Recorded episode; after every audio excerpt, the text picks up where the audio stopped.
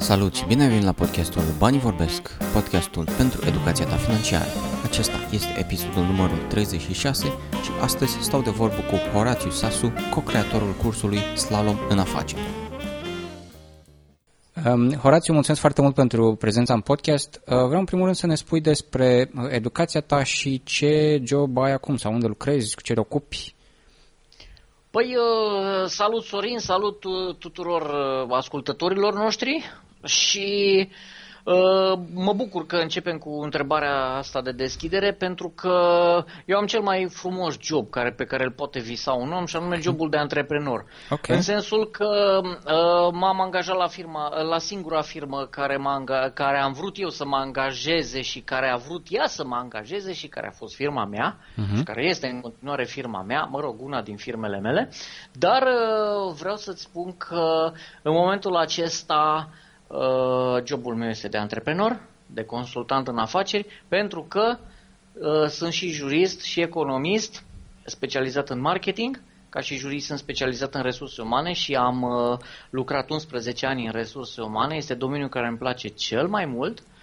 Iar ca și economist uh, sunt specializat pe partea de fiscalitate, de proceduri fiscale, nu de contabilitate, ci de proceduri fiscale, spre exemplu ce faci când îți vine un control la ANAF. Uh, sunt foarte multe greșeli de procedură pe care le face un inspector ANAF sau un inspector de la ITM și ești fericit când le face, ca să spun pe scurtătură, ești fericit când le face pentru că ai câștigat. O greșeală de procedură poate să conducă la nulitatea procesului verbal de contravenție sau la nulitatea constatărilor lor. Deci, sunt și jurist și am practicat juridicul, sunt și economist pe partea de marketing și de fiscalitate.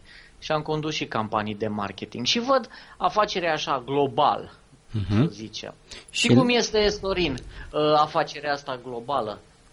Um, e cam ca la casetofoanele vechi, nu Așa. știu dacă uh, știi, Am când prins. apăsai pe un buton sărea altul. Da, da. Da, știi? Um, și pe partea asta de educație ai făcut un, uh, un, un liceu specializat pe zona asta sau nu știu, a venit după facultate sau în timpul facultății, că știi dintotdeauna că vrei să faci, să te duci pe zona asta juridică, financiară. Da, juridicul mi-a plăcut foarte mult și și economicul mi-a plăcut uh, foarte mult. Amândouă mi-au plăcut, nu le-am făcut în, acel, în același timp, ci le-am făcut uh, separat. Dar uh, îmi place să spun că nu le practic pe nici unele. Știi de ce, Sorin? Pentru Așa. că uh, există o falie între ele. Hai să-ți spun un secret. Uite, te duci la un jurist sau la un avocat și zici, Ok. domnule, fă un contract, nu știu, de comision, să Da. spunem. Avocatul îți face un contract de comision, e logic. Te duci la contabil, domnule, înregistrează în comisionul pe baza acestui contract de comision, comisionul înregistrat de firma mea. Uh, Dar între ele apar niște întrebări între contabil și avocat. De exemplu, dacă ar fi un contract, îți dau un exemplu așa, de agenție, nu intrăm în detalii tehnice, dar dacă un alt tip de contract mi-ar aduce o optimizare fiscală mult mai bună. Lucrul acesta nu ți spune nici avocatul, nu ți spune nici contabilul. Uh-huh. Trebuie să, să fii undeva, exact unde am spus eu, la falia, la despărțirea dintre ei uh, și acolo sunt eu. Știi? Sau con- contracte de muncă. De ce să le tot dai salariaților nu știu câte prime și să plătești mm, 50%, 55% contribuții? De ce nu le-ai da vouchere de vacanță? De ce Mhm. nu le-ai da Corect. uh, tichetele cadou, care au și ele. De ce nu i-ai stimula cu un program de fidelizare uh, bă, la care plătești zero Uh-huh. impozite? Ori treaba asta m, e tot o falie, e tot la confluența între două uh, materii, să spunem, care sunt uneori sau în viziunea una la total diferite. Aici sunt eu. Ok, am înțeles. Um, m-ai dus foarte, foarte ok în, în următoarea mea întrebare. Practic, to- toată specializarea ta uh, nu ai păstrat-o doar pentru tine, de-a lungul timpului ai creat și o serie de materiale educaționale pentru persoanele din zona de antreprenoriat sau care vor să ajungă în zona de antreprenoriat, o serie de e-book-uri, o serie de cărți, o serie de cursuri și um, anul acesta, în 2017, ai lansat cursul Slalom în afaceri, 13 jaloane pentru antreprenorii de succes și aș vrea cu acordul să spicuiesc un pic din, din cuprins, sunt 13 capitole mari um, și să te întreb pe parcurs de ce mi-a sărit un pic mai în evidență. Um, în primul rând, forma de activitate pe care ți-o alegi um, ca, ca și firmă. Dacă ar trebui să pornești ca un PFA, ca o întreprindere individuală, ca o mică întreprindere, de ce diferă în primul rând impozitele aplicate și ce formă de organizare crezi că este mai bună, să zicem, începând cu 2018? Da, da, bună întrebare. Aș vrea și eu să-mi răspundă cineva la ea. Suntem în noiembrie, uh-huh. la mijlocul lui noiembrie, uh-huh. când înregistrăm acest podcast. Și uh, ideea este că e o degringoladă în țară pe tema aceasta, ceva incredibil. N-am întâlnit niciodată în 18 ani, în 19 ani aproape de consultanță, o astfel de degringoladă la acest nivel. Totuși, uh, este foarte clar că în continuare, în 2018, va câștiga micro-întreprinderea, care va avea un prag generos până la care o firmă este considerată micro-întreprindere, adică până la un milion de euro cifră de afaceri ești considerat micro-întreprindere și okay. plătești 3% impozit pe venituri, atenție, pe tot ceea ce ți intră, uh, sau 1% dacă ai măcar un salariat sau mai mulți salariați care în total să aibă o normă întreagă, în vreme ce PFA-urile în continuare, PFA-urile, întreprinderile individuale, întreprinderile familiale, în continuare sunt vitregite. Deși ni s-a promis cu anumite ocazii în care am pus noi ștampila, că uh, PFA-urile vor avea impozitare zero până la 2000 de lei cifră de afaceri. Să vedem ce ne va aduce viitorul. Încă eu mai sper că în 2018 aceste uh, viziuni, estimări, promisiuni se vor coagula cumva într-o într-o inițiativă fiscală. Dar deocamdată micro-întreprinderea este cea care va câștiga dacă ne referim strict la partea de fiscalitate. Pentru că există și alte criterii. Spre exemplu, pe foarte mulți am întâlnit că și-au făcut micro-întreprindere și a doua zi s-au trezit că nu mai pot să scoată banii din firmă. Okay. Acesta este al doilea criteriu. Ce îți place mai mult? Să aștepți până la dividende, uh-huh. dar să știi că nu ești impozitat cu 32% așa cum este PFA-ul. Ok. Sau, sau vrei să fii impozitat cu 13, 32% la profit, adică la venituri minus cheltuieli, dar în secunda care ți-a intrat banul în buzunar să poți să te bucuri de el. Este a doua al doilea criteriu, foarte important. Al treilea criteriu, și sunt mult mai multe, al treilea criteriu uh, este ține de imagine. Crezi că te poți duce la o multinațională uh-huh. la mhm. care râvnești tu să intri și să ai un PFA? Uh-huh. E mai greu. Mai greu. Cam foarte greu. Da. Uh, în vreme ce la o micro-întreprindere, cu o micro-întreprindere, cu un SRL, da, toată lumea este în regulă, chiar dacă are 200 de lei doar capitalul uh-huh. social. Uh-huh. Deci sunt, sunt foarte, foarte multe criterii. La PFA nu trebuie să ții contabilitatea, la micro-întreprindere obligatoriu trebuie să ai un contabil, pentru că n-ai cum să te descurci altfel. Uh-huh. Deci balanța fiscală, clar, micro-întreprindere, dar în rest depinde ce ne dorim. Eu personal am societate plătitoare de impozit pe profit, acum în 2017, va fi micro-întreprindere în 2018, dar mai am și un PFA. Tocmai pentru că îmi place să lucrez cu cele două uh, tipuri de avantaje. Ce are avantaj micro-întreprinderea, nu are avantaj PFA-ul. Okay. Și invers. Vorbai mai devreme de această degringoladă la nivel de fiscalitate în România, pe care n-am mai văzut-o de aproape 20 de ani de experiență. Da, da, da. Uh, îmi imaginez că în, în perioada asta, de-a lungul timpului, ai mai observat sau te-ai mai lovit și de alte, nu știu, forme de organizare în alte țări, poate. Uh, la nivel uh, general, de ansamblu, consider, Foarte bună întrebare. consider că modul în care sunt organizate aceste forme de organizare este optim este, ar trebui să fie mai multe, ar trebui să fie mai puține, ar trebui să se schimbe forma de taxare, ar trebui să se alinieze uh, modul de impozitare sau... Nu, eu consider că micro-întreprinderea este uh, forma cea mai ok. Practic, micro-întreprinderea îți creează un offshore în România. Okay. Plătești 3% sau 1% și aici întreagă discuție. Plătești, să zicem, 3% și ai terminat. Ad- și mai e un lucru, dacă plătești 3% ca micro-întreprindere, nu mai sunt foarte interesați uh, anumiți tovarăși de la ANAF uh, cum ți-ai calculat tu profitul pentru că la profit plătești 16% impozit la venituri minus cheltuieli și începi să umble la cheltuieli. Ori la micro-întreprindere mm-hmm. ți-ai plătit 3% la venituri, că trebuie să-ți înregistrezi veniturile, n-are nimeni treabă cu tine. Mai înțeles? Ok.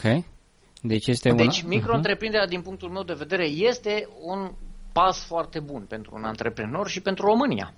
Da. Uh-huh. Ok. Uh, aici cred că ai punctat foarte bine. Uh, vreau să trec la următorul jalon. Unul dintre următoarele jaloane este despre uh, hățișurile birocratice din România și eram curios cât de digitale sunt căile ANAF-ului, dacă este foarte important pentru cineva, pentru un antreprenor să stea la, la cozi cu o grămadă de hârtii sau între timp s-au mai schimbat lucrurile sau urmează să se schimbe în bine? Ei, Sorin, acum lucrurile se schimbă ușor, ușor, dar încă suntem la stadiul pe care l-ai spus tu, cozi la, um, cozi la ghișee. Uh-huh. Uh, sigur, declarațiile generale, declarație de impozit pe profit, declarația micro uh, declarația pe impozit pe salarii, de fapt sunt o declarație unică uh, care cuprinde foarte multe aici, ele se trimit electronic okay. și plătești acel impozit. Uh, dar există foarte multe declarații care se fac doar la ghișee. Și îți dau un exemplu. Chiar când ți-ai fondat firma, că m-ai întrebat de lucrul acesta, declarația 010 trebuie să stai la coadă. Dacă ai norocul să ajungi vineri pe la 2 când se termină programul, nu mai stai la coadă, o completezi repede, funcționarul îți dă ștampila și ai terminat. Dar dacă ajungi într-o zi mai aglomerată, stai, stai mult timp la uh-huh. coadă uh-huh. pentru această formalitate, pe, culmea absurdă. De ce? Pentru că Ehm, de fapt, registrul comerțului la care ți-ai înregistrat tu firma sau PFA-ul eh, a dat automat la ANAF toate datele. Uh-huh. De ce mai trebuie tu să mai vii încă o dată și să spui, da, eu sunt ăla? De ce mai trebuie? Știi? Deci eh, suntem încă într-o epocă în care, ca să ți se elibereze un certificat fiscal că nu ai datorii, da, iar, iar stai la coadă. E... Adică Există totuși speranță. Aș vrea să... E, se fac niște pași, dar destul de mărunți. Uh, aș vrea să dăm totuși și o urmă de speranță persoanelor care ascultă, ascultă acest episod. Uh, vreau să zic două cazuri, unul în care am fost implicat direct personal și unul indirect pe zona asta de unde ne îndreptăm la nivel digital. Uh, pe partea de PFA există ceea ce se numește spațiu privat virtual, care îți permite să extragi documente, să, să trimiți documente către ANAF, să trimiți mesaje și am și primit răspunsuri uh, tipărite și apoi care au fost scanate în uh, sistem și mi-am și extras uh, niște documente de care aveam nevoie ca să știu situația mea. Deci la nivelul ăsta am reușit clar să evit niște, uh, niște cozi și pe partea cealaltă um, indirect uh, am uh, fost părtaș, să spunem, la crearea unei firme în România complet uh, online, deci nu s-a mers deloc la... Uh, da, stai puțin, sunt de acord. O firmă o putem crea online, uh-huh. dar asta ține de registrul comerțului. Ok. Da, după care, în 30 de zile, trebuie să ajungi să faci acea declarație 010 de care vorbeam. Eventual, dacă vrei să te înregistrezi ca și plătitor de TVA, este uh, încă o chestiune birocratică pe care trebuie să o îndeplinești. Și uh, sub aspectul acesta, da, dar să facem diferența pe care ai făcut-o în primul exemplu între uh, ceea ce face ANAF și ceea ce face uh, Registrul Comerțului. Da, la Registrul Comerțului multe lucruri merg mult mai, mult mai ușor, mult mai simplu. Uh-huh. Știi? Deci nu, ne îndreptăm spre o simplificare, să spunem, dar încă dacă ne ducem și filmăm la orice oră în timpul programului, vom vedea cozi. Da. Încă, la da. ANAF. Deci asta spune da. ceva. Da. Uh, bun, următorul jalon este referitor la contracte și cum le numești tu contractele beton. Um, da. În primul rând, ce tipuri de contracte uh, încheie în mod normal un antreprenor și care sunt acele clauze pe care este important ca ei să le includă ca să îi salveze sau să îi ajute? Da. Uh, știi, e o întrebare foarte interesantă. Ce tipuri de contracte încheie un antreprenor? Păi hai să spun ce contracte. Dacă ne ducem și am luat o pâine, este contract. Ok. Cu excepția cazului în care am furat-o. Dar dacă am plășit plătitul, este un contract. De ce? Pentru că un contract este de fapt acordul de voință. Am bătut palma, Sorine, tu îmi vinzi mașina, da, pe cât? Pe X lei sau uh-huh. euro. Uh-huh. El valorează contract. Zice codul nostru civil, după care facem contractele. Chiar dacă prețul nu s-a plătit și bunul nu s-a predat, el este contract, valabil. Și chiar dacă nu este înscris. Uh, bun, acum e o întreagă teorie juridică, nu vreau să intrăm în ea. Tu m-ai întrebat un lucru uh, foarte interesant. Ce clauze să includem ca să avem un contract beton? Uh-huh. Bun, Păi, în, înainte de clauze, știi ce ar trebui să faci? Să scenarizezi tot ceea ce se poate întâmpla. Okay. Deci tot ceea ce se poate întâmpla. Adică, ce se întâmplă dacă X, da? Deci IT-istul meu, să spunem, nu îmi predă uh, site-ul la timp uh-huh. și eu ratez o campanie. Dau da. un exemplu. Da. Sau nu vine camionul cu marfa de braț de Crăciun și vine camionul prin vreo 7 ianuarie cu braț de Crăciun. Sunt exemple minore, dar uh, ca să înțelegem că trebuie să scenarizăm totul. Uh-huh. Că omul vine cu camionul și zice, domne, mi-ai comandat, uite, te costă atât.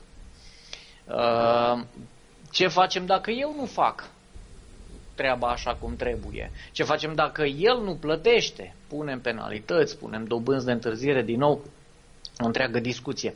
Aici vreau să spun că este un domeniu în care poate este bine să apelezi la specialiști. Dar, dacă nu îi ai, clauzele, să zicem, specifice și care te ajută sunt mai multe. Primul Uh, este clauza de renegociere, să zicem așa. Ce înseamnă renegociere? Păi mai scade sau crește TVA-ul, mai crește prețul la benzină, toate acestea se reflectă în prețul produsului tău, să spunem, sau chiar și în prețul serviciului. Dacă trebuie să te duci uh, de la București la Iași de mai multe ori pentru un client, încep lucrurile să se complice sub aspectul costurilor și atunci trebuie să renegociezi.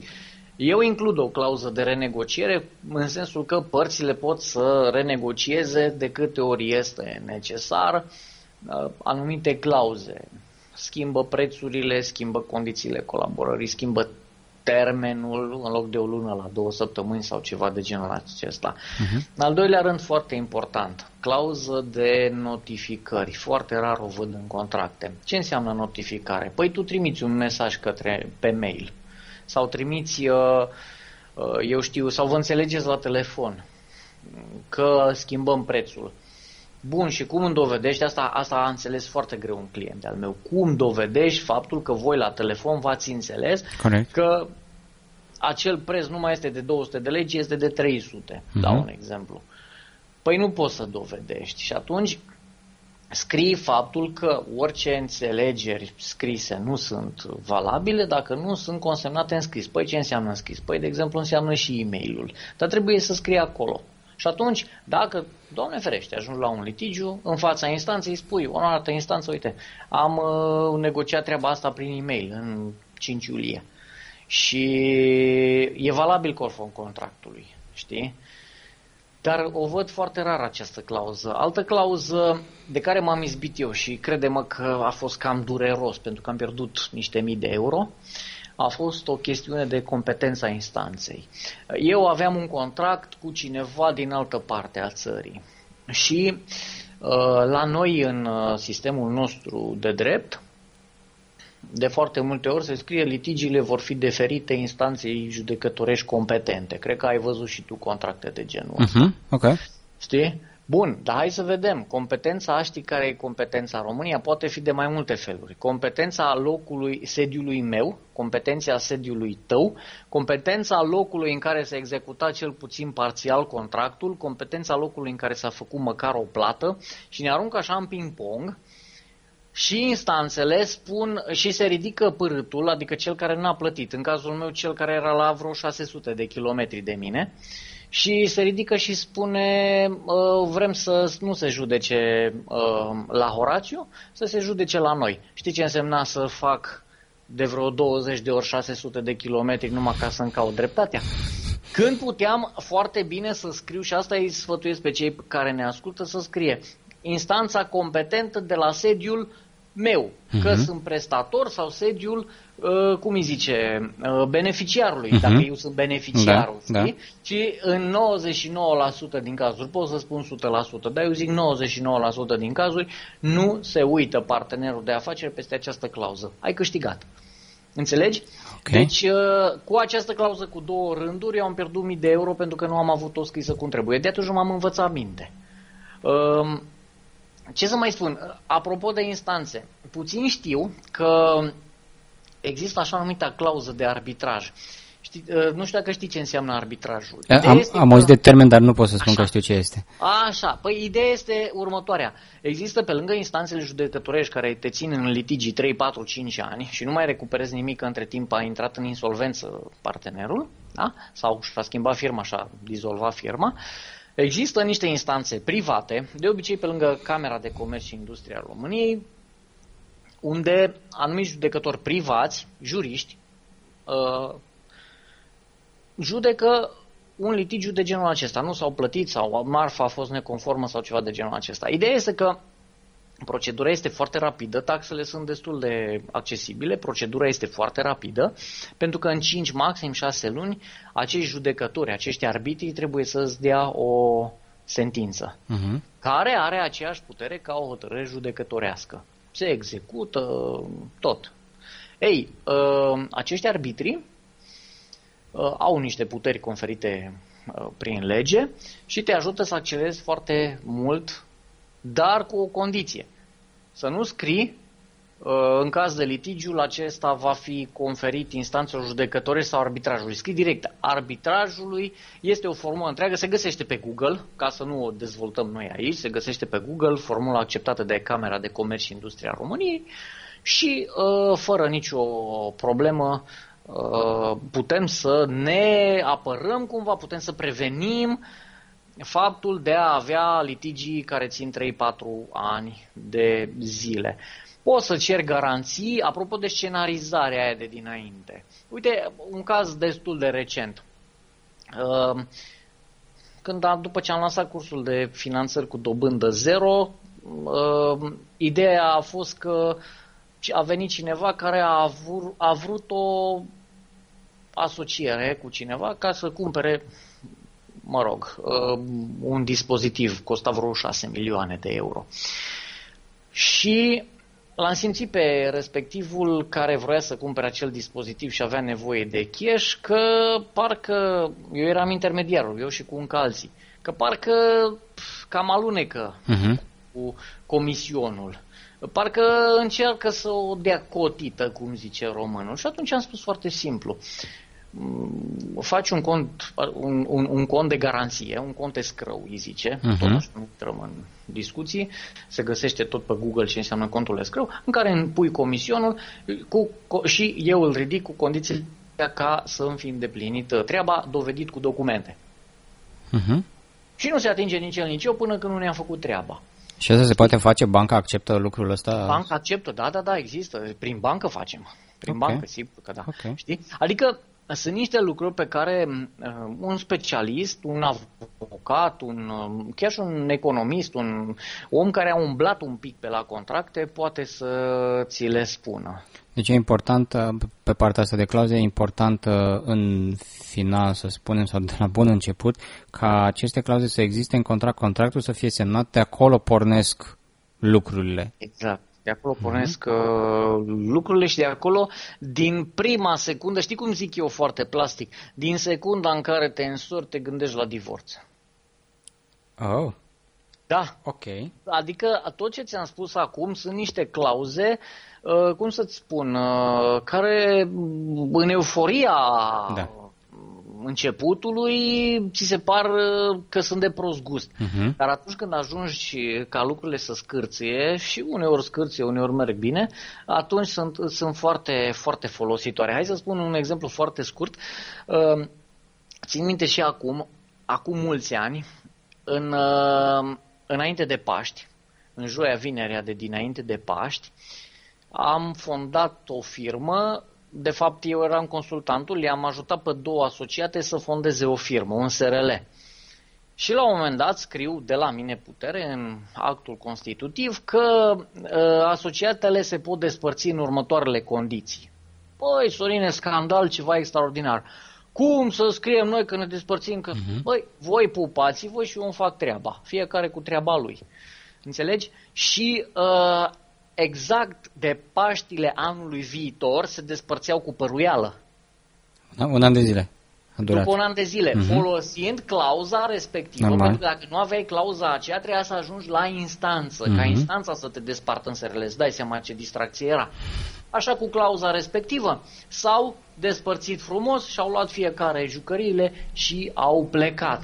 Adică trebuie să scenarizezi de la început, de aia spun, căsătorește-te cu gândul la divorț. Exact cum este pregătește-te uh, sau așteaptă-te la pace pregătindu-te de război. Uh-huh. Știi? E logic cumva. Și aici, practic, recomanzi o, o separare de partea asta de sentimentalism, că exact la asta mă gândeam când a început povestea, că există da. persoane da. care, poate, în momentul în care încheie un contract, să nu jignească partea cealaltă sau să nu simtă că e vreo problemă de partea cealaltă, nu ar include anumite clauze de tipul ăsta, în caz de separare.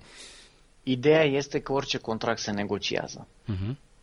Știi ce spun de multe ori? Eu sunt mai drăcos așa ca și jurist, știi? Și de multe, clauzele astea ai văzut, mai rar se întâlnesc în contracte. Și de multe ori clienții mei mă întreabă, uh, da, da, nu e prea dur contract? Uh-huh, uh-huh. Eu le spun un lucru. Mă, eu sunt consultantul tău, nu sunt consultantul lui. Tu da. faci ce vrei, că tu ești manager, tu da. iei decizia. Nu pot eu să semnez contractul sau să-i dau forma finală în locul tău. Dacă tu crezi că este prea dur și nu vrei penalități de întârziere, treaba ta. Dar eu ți-am spus că trebuie să pui penalități de întârziere. Știi? Da. Um, bun. Uh, capitolul 6. Diferențele dintre salariați și colaboratori. Uh, de ce ar fi diferiți? Cu, cu ce diferă, nu știu, la, la un nivel de bază un, un salariat de un colaborator? Înțeleg că unul este permanent sau pe unul îl plătești mai mult sau cu ce diferă? Mai uh, pe toți îi plătești cam la fel, să zicem okay. 2000 de lei brut. Ok. Dar uh, la 2000 de lei brut salariatul rămâne, îi se ia foarte mult, mm-hmm. știm bine, mm-hmm. nu? În vreme ce la o micro-întreprindere îi se ia 3% sau 1%. Adică este o diferență. Okay. Chiar și la PFA este o oarecare diferență dacă știi să-ți uh, reglezi veniturile mm-hmm. și cheltuielile. Pentru mm-hmm. că Vreau să fac o paranteză. Foarte lume, multă lume se sperie de cum să devin eu din salariat micro-întreprindere, cum să devin asociat, pentru că există și o așa numită asociere în participare, fiecare cu profitul lui, cu procentul lui, cum să devin eu PFA și așa mai departe.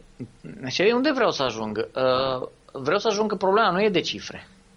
Știi care e problema? Problema e de mentalitate. Acum, eu ca salariat nu contează că la 2000 de lei mai dau și eu și patronul și cine o mai fi uh-huh. uh, încă 1000 și nu știu cât de lei în fiecare lună. Da, da. Decât să câștig eu 3000 de lei și să plătesc impozit 3%, lasă să se ducă 1000 de lei la stat. Uh-huh. De ce? Pentru că mi-e frică de faptul că în secunda 2 sau în luna 2 patronul mă dă afară dacă eu mă fac micro-întreprindere și închei un contract cu el ca și micro-întreprindere. Mm-hmm. E, e văzut diferit uh, ca, sta, ta, ca status. Mm-hmm. Ca status, dar uh, le spun tuturor și se face liniște la traininguri și pe la conferințe și pe la nu știu ce vreau, le spun un lucru. Dom'le, principiul stabilității în muncă a fost în codul muncii al lui Ceaușescu, și din 2003 noi nu-l mai avem.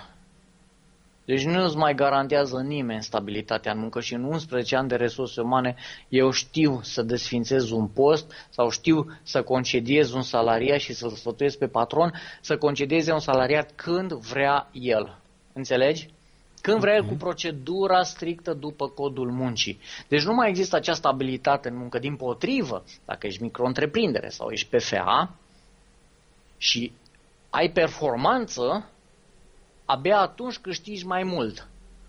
Poți să ai și doi clienți, poți să ai și trei clienți. Am oameni, am multinaționale care și-au transformat 1, 2, 3 salariați în micro-întreprindere și salariații ăia câștigă uh, extraordinar de mult. Am mai scris și eu pe site, am mai scris și uh, mi s-au mai luat interviuri. E și în acest curs slalom în afaceri de care uh, vorbeai.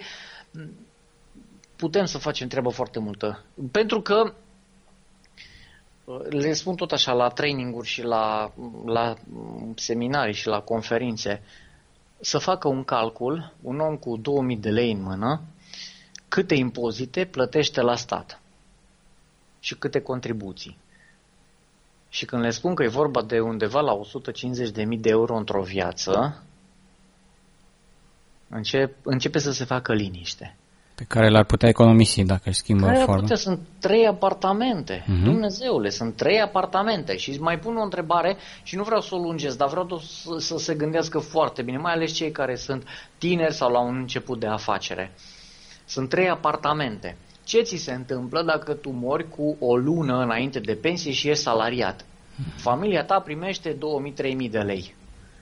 Ce se întâmplă dacă mori ca patron și ai economisit aceste trei apartamente și aici aceste trei apartamente? Pe lângă că le ai, îți mai produce probabil și un venit din chirie și îl lași urmașilor tăi. Altfel, dacă mori ca salariat, lași urmașilor tăi 2000 de lei, pe care oricum îi bagă în sicriu și în cheltuielile de mormântare. Deci aici trebuie să, să, să fim foarte atenți. Uh-huh. E vorba de gândire pe termen lung în cam orice. Exact. Noi nu prea gândim pe termen uh-huh. Uh, ai, ai spus mai devreme de uh, stabilitatea și siguranța muncii, de o clauză pe care o avea Ceaușescu. Înainte poți să-mi dai mai multe detalii despre asta, care nu mai este în 2003? de stabilitate, de principiul stabilității. Toți spun să fii salariat este sigur. Hai să fim serioși. Să fii salariat nu mai ești sigur. Nici în 2017, nici în 2020 și cu cât înaintăm în timp, cu atât va fi mai nesigur. E vorba de acea stabilitate în muncă, înțelegi? Uh-huh. A, apropo, m-ai întrebat de clauze. Hai să ne, aduc, să ne întoarcem puțin la ce am discutat înainte. Okay. Hai să fac, dacă suntem oameni cu cap, noi ca micro-întreprindere care lucrăm cu patronul, cu fostul nostru la angajator, și acum noi suntem micro-întreprindere și el este beneficiar, dacă suntem oameni deștepți, facem o clauză de re- reziliere a contractului, adică de desfințare a contractului, foarte strictă, care ne convine nouă. Uite, de exemplu, eu am cu un client o clauză și am văzut-o în mai multe contracte, e adevărat internațională, dar eu am practicat-o și în România. Și am zis, datorită faptului că strategia de resurse umane se întinde pe termen lung, preavizul tău va fi de 3 luni. Dacă tu nu-mi dai preavizul, tu oricum ești obligat să-mi plătești cele 3 luni. De ce? Pentru că, știi cum e, Sorine, e ca la demarajul la mașină. Păi, cum este să-i faci să te omori timp de 4, 5, 6 luni și după ce ai pus 80% din treburi la punct și ai răsuflat și tu un pic ușurat că lucrurile merg mai lin, să spună că s-a desfințat contractul. Știi? Uh-huh. De aia spun, scenarizează. Nu este ușor, eu n-am zis că este ușor, eu am spus doar că merită, atâta tot. Știi? ok. Da. Uh, jalonul nou din curs uh, vorbește despre uh, finanțări cu dobândă zero. Nu, cred că este prima dată când aud de așa ceva de finanțări cu, cu dobândă zero. Există așa ceva?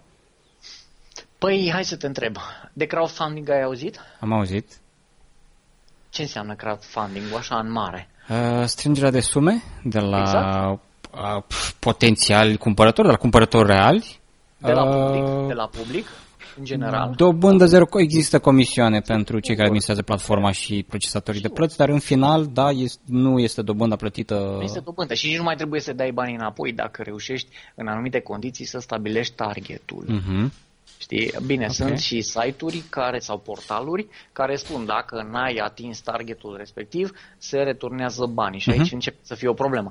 Da. Crowdfunding-ul este un exemplu. Uh, Uh, se vorbește tot mai des despre așa numitele fonduri de investiții. Okay. Nu știu dacă știi, chiar și firme mari din România, nu vreau să dau nume, uh, și-au făcut propriile fonduri de investiții. Păi ce înseamnă fondul de investiții? Tu, Sorin, ai o idee genială. Da. Ai pornit-o și la un moment dat îți dai seama că uh, piața este foarte mare. Și chiar am un client de genul acesta care vrea să facă o chestie genială, dar încă nu se hotărăște să ceară investiția respectivă. Îi trebuie 50.000 de euro ca să se extindă produsul în China și în India. Ok. Unde poate să câștige niște milioane de euro. Și stau după clientul acela de vreo 3 luni. Bun, ce se întâmplă? Un investitor vine și zice, da, îți dau cei 50.000 de euro, nu-mi trebuie dobândă de la tine, Uh-huh. vin și cu consultanță, Ok. Îți deschid piețe, parteneriate și așa mai departe, dar vreau ceva, vreau 20-25% din afacerea ta. Uh-huh. Și te întreabă, nu te întreabă, citește în planul de afaceri, unde vrei să ajungi? La 5 milioane de euro, perfect. Când ajungi la... Când ajungi la 5 Vreau- milioane de euro, eu vreau partea mea înapoi. Cât ai investit? 50.000 de euro. Cât a luat? Păi 20% din 5 milioane de euro, adică un milion de euro. Uh-huh. Dar nu, nu este cu dobândă. De ce? Pentru că, practic, fără el, tu nu ajungeai la acel nivel de 5 milioane de euro. Adică Corect, singur, corect, corect. da? Uh-huh. Poate ajungeai cu ajutorul, între ghilimele, ajutorul băncii. Da. Dar nu cred că ajungeai la 5 milioane de euro. E, a- Acestea sunt fondurile de investiții. Există și investitori mai mici, se numesc business angels. Ei sunt, să zicem, investitori individuali, persoane fizice, care investesc sume mai mici pe același, uh, pe Același același principiu. idee. Sigur că da. Am mai auzit de, de situații, de contexte de, de, de tipul ăsta, într-adevăr, m, tot așa, probabil că este văzut ușor uh, greșit sau lumea nu are încă încredere sau persoanele ca- de ca, cu care am discutat nu aveau încredere în astfel de, de tipuri de asocieri sau de colaborări, dar ce, ce le spuneam în final este că, ze, z, uh, că o- o 50 sau 90 sau 100% din zero este tot zero. Deci, în Da, final, foarte clar. Așa este. Mai, uh, să spun două lucruri. Ți-am spus că am lucrat 11 ani în resurse umane și că văd afacerea global. Doamne, noi avem două probleme. În primul rând, afacerea mea, ci că afacerea mea e genială. Și la român, îmi pare foarte rău să spun, dar asta este unde e doi, unul, sunt, unul în plus. Înțelegi? Deci, de foarte multe ori, când sunt doi asociați, n-ai observat că atunci când sunt doi asociați, nu știu cum să se dea mai repede afară unul pe celălalt. Da, serios. Și în al doilea rând, românul nu vrea să cesioneze nimic. Și exact cum ai spus tu, mi-a, mi-a stat pe limbă să spun, dar ai spus tu foarte bine. Păi 100% din zero Mhm. este mai mare decât 80% dintr-un milion? Deci sunt foarte mulți, uite, s- sunt foarte mulți la 50 de ani care mi-au spus chestia asta. Când mi s-a cerut să mă asociez cu o firmă de senzori, ok. am spus nu, că îmi fac eu propria mea firmă de senzori, fiind asta la 25 de ani Mhm. și nici acum la 50-50 și ceva de ani nu are firma aia de senzori. Și firma care i-a propus să se asocieze, acum este colos. Știu caz concret. N- Repet, hai să nu dăm nume, știi? Deci, și mai e un lucru. În România, culmea, dacă în Occident uh, investi- ăsta, antreprenorii aleargă după investiții și după fonduri de investiții, în România fondurile de investiții aleargă după afaceri bune. Nu-ți vine să crezi că ne ducem tot la bănci. Ok, n-am nimic cu băncile. Cine suportă? Știi? Mai, mai condus din nou în uh, următoarea mea întrebare. La nivel de bănci, este o, o bancă cu adevărat mai bună ca alta și la, la, ce, la ce trebuie să fie atenți antreprenorii care sunt poate la, la început de drum? Uite, la prima întrebare, dacă e o bancă mai bună ca alta, permitem să nu-ți răspund. Ok. Că îmi ridic în cap pe toată lumea. Dar o să-ți răspund indirect prin cea de-a doua, prin răspunsul uh-huh. la cea de-a doua întrebare. Mhm. Uh, La ce trebuie să fie atenție antreprenorii? Nu de mult am uh, scris și am atras atenția de mai multe ori la un aspect pe care l-am pățit eu. Eu nu sunt adeptul creditelor de la bănci din anumite motive. Am și lucrat în bancă, știu ce se întâmplă cu creditele. Să spun foarte pe scurt experiența mea. Uh, Pentru o investiție pe care o aveam la altă firmă la care sunt asociat, uh, am avut nevoie de un credit, de o investiție de început, nu mare, undeva la 50.000 de lei și uh, m-am dus la bancă. Și am întrebat cât e dobânda. A, 40, 4,75% sau ceva de genul ăsta. Zic, nu, nu, nu, nu, nu. Explicați-mi și aici, aici vreau să atrag prima, prima oară atenția antreprenorilor. Am spus, explicați-mi din ce se compune dobânda. Păi știți că 4,75% nu este o dobândă bună. Și am zis, ba da, dar spuneți-mi din ce se compune. Păi știți, uh, robor plus uh-huh. 4%. Sau așa. Și zic, uh, sau plus 4,5% sau ceva de genul ăsta. Și zic, uh, bun, ok, dați-mi contractul. Doi, antreprenorii la început de drum sau ne la început de drum să ceară contractul. Băncile sunt obligate să-ți dea contractul. Când văd ce scrie în contract, deci fii atent. Dacă crește roborul, banca va crește uh, dobânda uh-huh. cu robor cu tot. Adică eu aveam uh, robor plus 4%, să zicem. Uh-huh. Atunci roborul era 0,5. Uh, la ora la care discutăm se apropie de 2. Uh-huh. Deci eu atunci luam cu 0,5 plus 4%, adică 4,5%. Uh-huh. Acum, dacă va fi roborul uh, 2%, 2 plus 4 vine 6%. Și dacă roborul va fi 3, va fi 7%.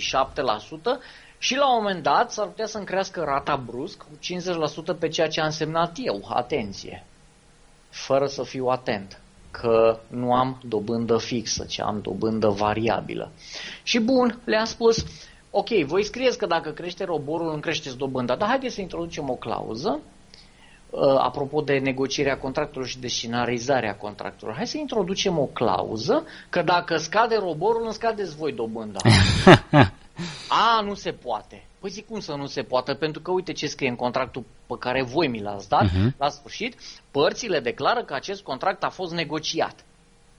Mai avea mai multe, știi, nu vreau să lungesc discuția, avea mai multe, tot așa de simpatice, știi? Nici una, deci din cinci, nici una nu mi s-a acceptat. Și am zis, băi, dar cum puteți să scrieți că acest contract a fost negociat de părți? Păi știi, ăsta este draftul de la Banca Națională. Oho. Oho. Păi uh, și-am zis, uh, stai frate un pic, că n-am înțeles. Bine, era, apropo de garanții, uh, eu trebuia să, firma mea trebuia să garanteze cealaltă firmă, tot a mea și a soției. Uh, în caz de neplată, firma mea trebuia să plătească și am spus, de ce? Păi sunt două firme diferite. Păi știți ca să vă scădem dobânda și nu știu ce. Păi zic, bun, până la urmă, care e problema? Adică preiau eu incapacitatea de plată, voi ce faceți? Uh, știi cum zic? Deci trebuie să scenarizezi chiar și cu băncile, trebuie să scenarizezi foarte bine ceea ce se întâmplă. Știi? Și bineînțeles că nu am luat creditul respectiv, am sunat pe fratele meu, pe taică meu, pe socri și așa mai departe, pe fiind pe naș, pe nu știu ce, și am făcut suma respectivă și am rambursat-o până la urmă în câteva luni.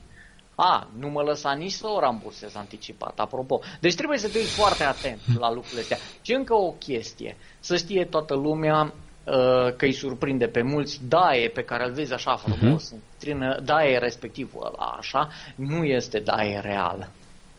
Nu spun că băncile mint, spun altceva. Ai 100 de mii de comisioane, mhm. unele le vezi, unele nu le vezi, da, și comisioanele acelea, banca ți le împarte pe 30 de ani.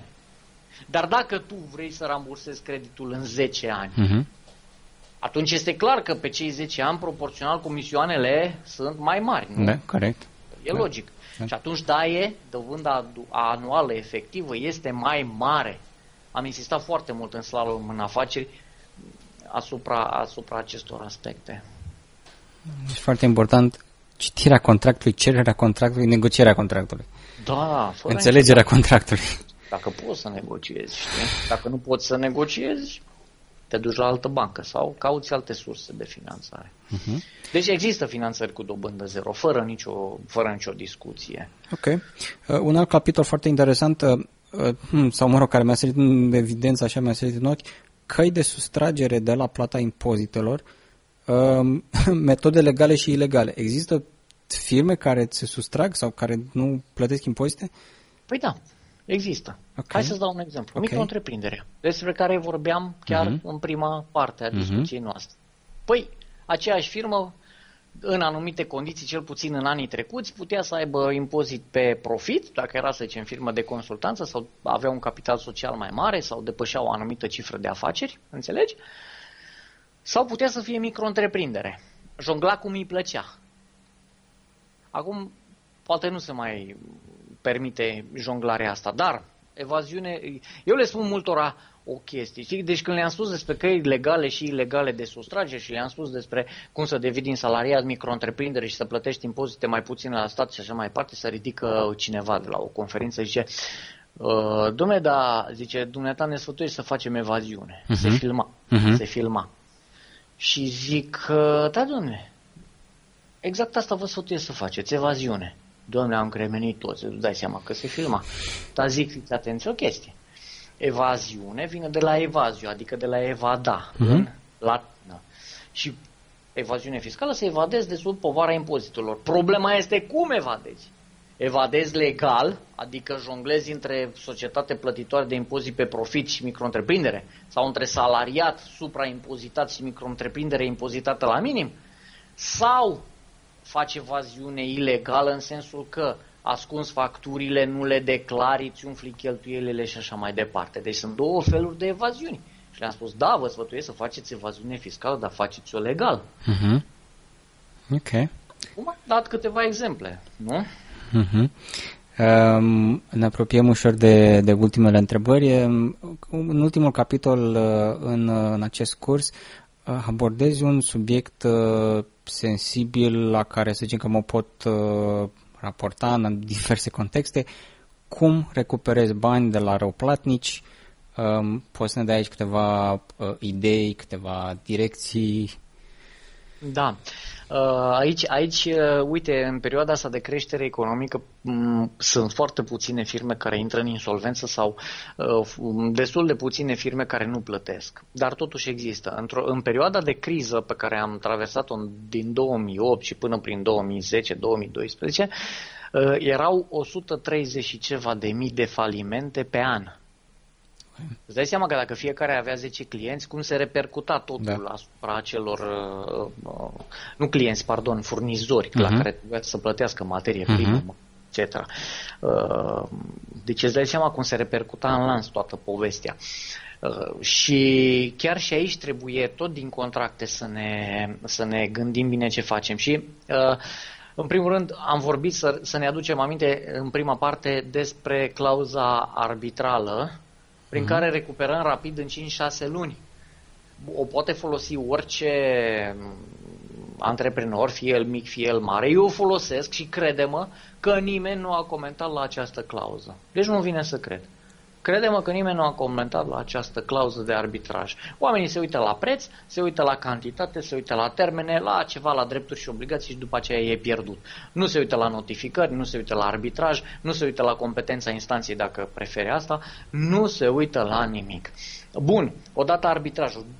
Doi, putem să apelăm la instanță printr-o așa numită procedură a ordonanței de plată. Adică n-am Uh, n-am uh, primit banii pe o factură, nu uh-huh. mai mergem uh, în procesele pe care le știm și le vedem și la televizor cu săli pline și supraaglomerate, ci mergem pe o procedură mult mai simplă. Arătăm factura, arătăm contractul, domnule trebuia să-mi plătească la data X, nu mi-a plătit și instanța îl pune pe respectivul să plătească cu puterea cu care este ea investită. Uh-huh. Știi? Se numește ordonanța de plată, este foarte interesantă. Cine vrea poate să discute cu un specialist sau poate să caute pe Google să se lămurească. Uh, nu ține de clauzele contractuale, dar ține de modul de a recupera mai repede. Și să-ți mai dau un exemplu. Fii atent. Uh, tu mi-ai prestat o lucrare uh-huh. și uh, mi-ai dat factura, evident, și eu n-am plătit-o. Și uh, decât să mă dai în judecată, vii la mine și zici, uh, mai Horațiu, uh, bun, de 100 de mii de lei, nu mi poți plăti, ok, dar ce poți să faci de 100 de mii de lei? Și eu zic că, Sorine, sediul tău de 1000 de metri pătrați, uite, îți dau în contrapartidă de 100 de mii de lei, parchet și tot ce mai trebuie, nu știu, termopane. Ți-am dat un exemplu total uh-huh. aleatoriu. Ok.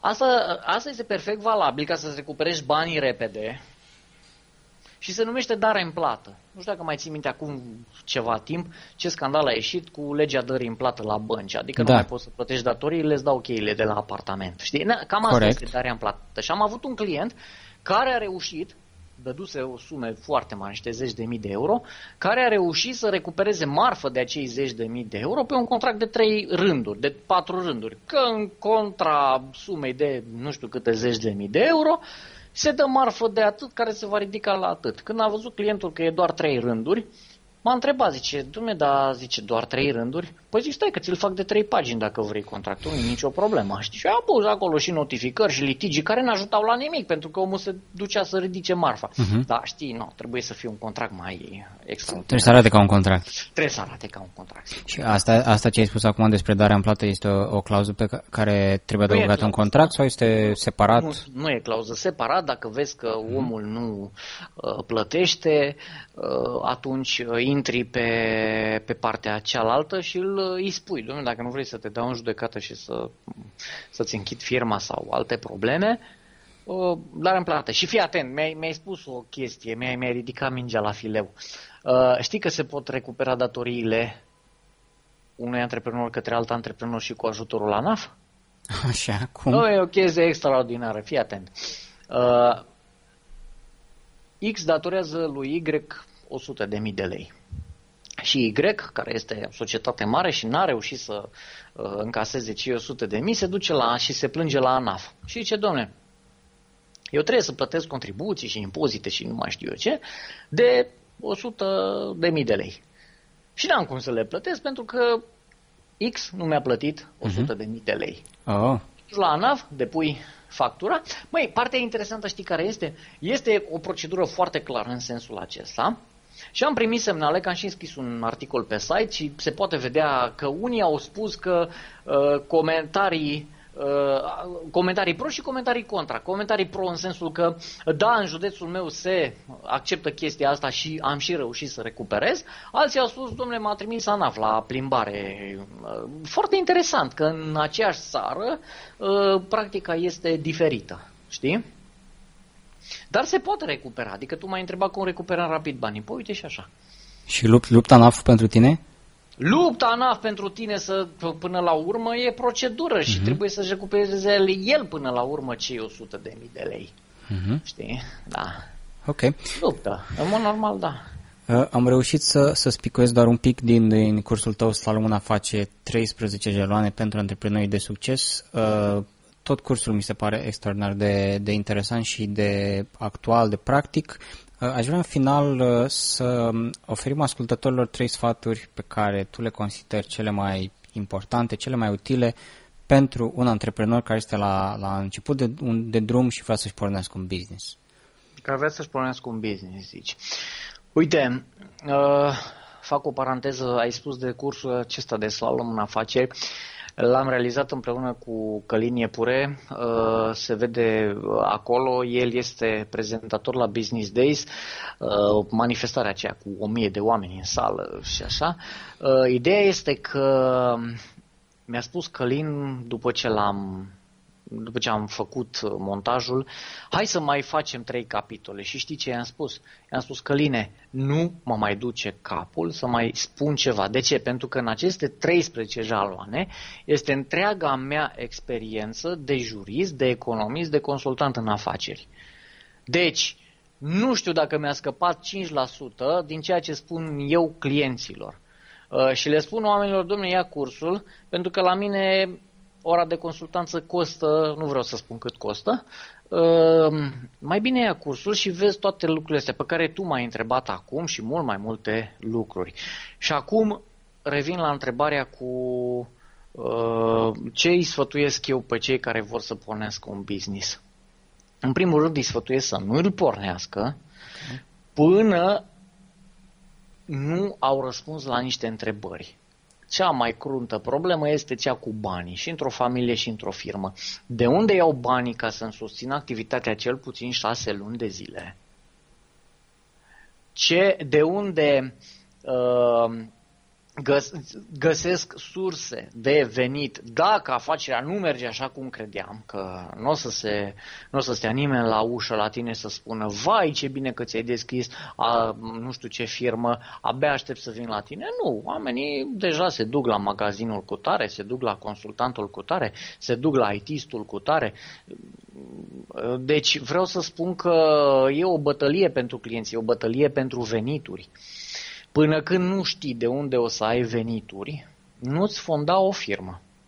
Ca să nu-i descurajăm foarte mult pe oameni, e bine să înceapă ca un freelancer, să spunem, adică cu acel PFA, chiar dacă este impozitat mai mult. Începe cu PFA-ul. E mai simplu. Nu îți trebuie contabil, nu te calcă bă, organele de control decât dacă ai comis-o foarte urât sau ai fost părât de cineva, dar în rest ai liniște. Um, mergi ușor, ușor și vezi ce înseamnă antreprenoriatul și ce înseamnă să ai 3, 4, 5 clienți pe acel PFA sau pe întreprindere individuală sau pe întreprindere familială. Și după aceea, avântă-te și fă o firmă unde deja trebuie să plătești contabil, sediu probabil și așa mai departe. A doua recomandare, al doilea sfat, uh, să aibă foarte clare uh, tehnicile de fidelizare a clienților și de a-i face uh, profitabili. Și aici vreau să spun foarte scurt, am detaliat în cursul de slalom în afaceri, dar vreau să spun pe scurt secretul. Trebuie să spui permanent o întrebare. Pentru ce fac eu această afacere? Când i-am întrebat pe mulți, au spus 90% ca să fac bani. Păi uh-huh. este greșit faci o afacere ca să sporești fericirea și valoarea unor clienți și banii vor veni după aceea. Și atunci trebuie să spui întrebarea ce pot face eu ca să sporesc fericirea și valoarea clienților mei. Pentru asta fac eu o afacere. Cine gândește altfel, se duce exact în 2 ani și închide firma. Uh, și în al treilea rând, uh, să nu uite un lucru esențial. Oricât de bun ești pe tehnică, pe IT, pe șurubăreală, pe, nu știu, scris la făcut lucrări de diplome, nu știu. Oricât de bun ești ca medic, ca așa, trebuie să-ți dai seama că antreprenoriatul înseamnă mult mai mult decât aceasta. Uite, chiar tu mi-ai pus niște întrebări. Antreprenoriatul înseamnă contracte. Antreprenoriatul înseamnă să știi cum să negociezi. Antreprenoriatul înseamnă să știi să faci prezentări de succes ca să poți să-ți atragi uh, clienții. Antreprenoriatul înseamnă să fi tot timpul atent la, eu știu, la, la garanții uh, și să fii atent la un lucru esențial. La faptul că atunci când ai un SRL, fluxul tău de numerar și respectiv profitul sunt două lucruri total diferite. Aici nu dezvolt, ar trebui să facem o intervenție întreagă de vreo oră ca să explic lucrurile acestea, însă uh, dau un singur sfat întrebați-l pe un contabil, pe un prieten, care este diferența dintre profit și fluxul de numerar, pentru că o să vezi cât de repede ajungi la insolvență când nu faci această diferență. Deci trei lucruri ca să le recapitulez. Întâi să vezi de unde faci rost de banii pe șase luni de zile. Doi, clienții profitabili cum ți ții, cum ți fidelizezi, gândește-te la fericirea, la valoarea lor și la extinderea aspectului la scară foarte mare, la scară uriașă și în al treilea rând, afacerea nu este doar tehnică. Afacerea este mult mai mult și salariat și tot ce am spus. Horațiu, îți mulțumesc foarte mult, sunt uh, sfaturi uh, minunate. Uh, cursul uh, este disponibil uh, printr-un link pe care îl vom avea atașat în descrierea acestui episod. Îți mulțumesc foarte mult pentru prezență, îți doresc mult succes în continuare și sper să ne auzim în curând la încă un episod. Cu siguranță. Mulțumesc mult, Sorin. Acesta a fost episodul numărul 36 din podcastul Banii Vorbesc, podcastul pentru educația ta financiară. Ne auzim data viitoare.